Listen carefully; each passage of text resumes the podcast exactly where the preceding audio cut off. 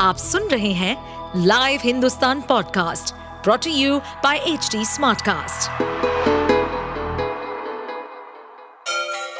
Ganga किनारे बसे राज्य उत्तर प्रदेश की खबरें पॉडकास्ट में आपका स्वागत है इस पॉडकास्ट में हम सुनेंगे छोटे शहर इटावा से लेकर राजधानी लखनऊ, चमड़े के शहर कानपुर और राम की नगरी अयोध्या जैसे सभी शहरों से जुड़ी राजनीति, विकास, मनोरंजन दल बदल फरेब और अपराध जगत की सभी खबरें पाकिस्तान से भागकर नेपाल के रास्ते भारत आई सीमा हैदर को लेकर रोज़ाना नए नए खुलासे हो रहे हैं।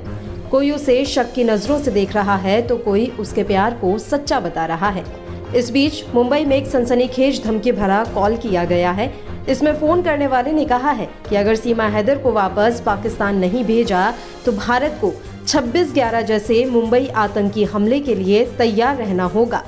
मुंबई ट्रैफ़िक कंट्रोल रूम को यह फ़ोन कॉल 12 जुलाई को आया था। इस कॉल के बाद पुलिस सक्रिय हो गई है और कॉल के बारे में ज़्यादा जानकारी ली जा रही है।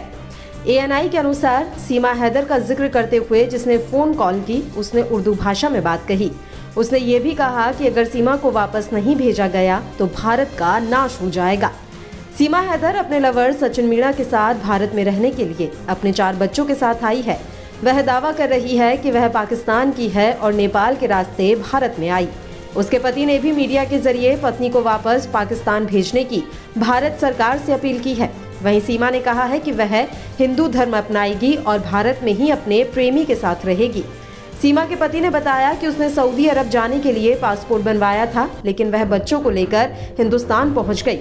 सीमा के पति गुलाम हैदर जखरानी ने सोशल मीडिया के ज़रिए और भारतीय मीडिया से संपर्क करके पत्नी बच्चों से बिछड़ने का दर्द बयां किया। उसने कहा कि वह सब कुछ भूलकर सीमा को अपनाने के लिए तैयार है। उसने भारत और पाकिस्तान की सरकार से मदद मांगी है। भारत आने के बाद सीमा और सचिन को गिरफ़्तार कर जेल भेज दिया गया था। हालाँकि कुछ समय बाद ही दोनों को जमानत भी मिल गई थी। अदालत ने यह भी आदेश दिया कि जब तक मामले की सुनवाई चल रही है, तब तक सीमा अपना घर नहीं बदलेगी और सचिन के साथ रहेगी।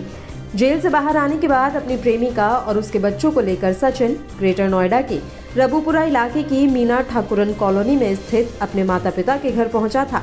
सीमा के साथ रह रहे उनके चार बच्चे भी उसके साथ गए थे। सीमा और सचिन साल 2019 में पबजी खेलते समय संपर्क में आए थे और फिर दोनों धीरे धीरे करीब आते गए। इसके बाद सीमा ने भारत आने का फैसला कर लिया। उस दौरान सीमा का पति गुलाम हैदर सऊदी अरब में था। जब से सीमा आई है, तब से वह मीडिया की सुर्खियों में बनी हुई है। अब मुंबई पुलिस को एक धमकी भरा कॉल मिला है और साफ़ तौर पर यह धमकी दी गई है कि अगर सीमा को वापस पाकिस्तान नहीं भेजा तो मुंबई आतंकी हमले जैसे एक और हमले के लिए तैयार रहे। आप सुन रहे थे हमारे पॉडकास्ट उत्तर प्रदेश की खबरें। ऐसे ही अपराध जगत से जुड़ी, चुनौतियों से भरी राजनीति और विकास की खबरों जैसी अन्य जानकारी के लिए सुनते रहिए हमारे इस पॉडकास्ट को। इस पॉडकास्ट पर अपडेटेड रहने के लिए हमें फॉलो करें एट एच डी हम सारे मेजर सोशल मीडिया प्लेटफॉर्म पर मौजूद हैं। और ऐसे पॉडकास्ट सुनने के लिए log on to W W W dot H D smart cast dot com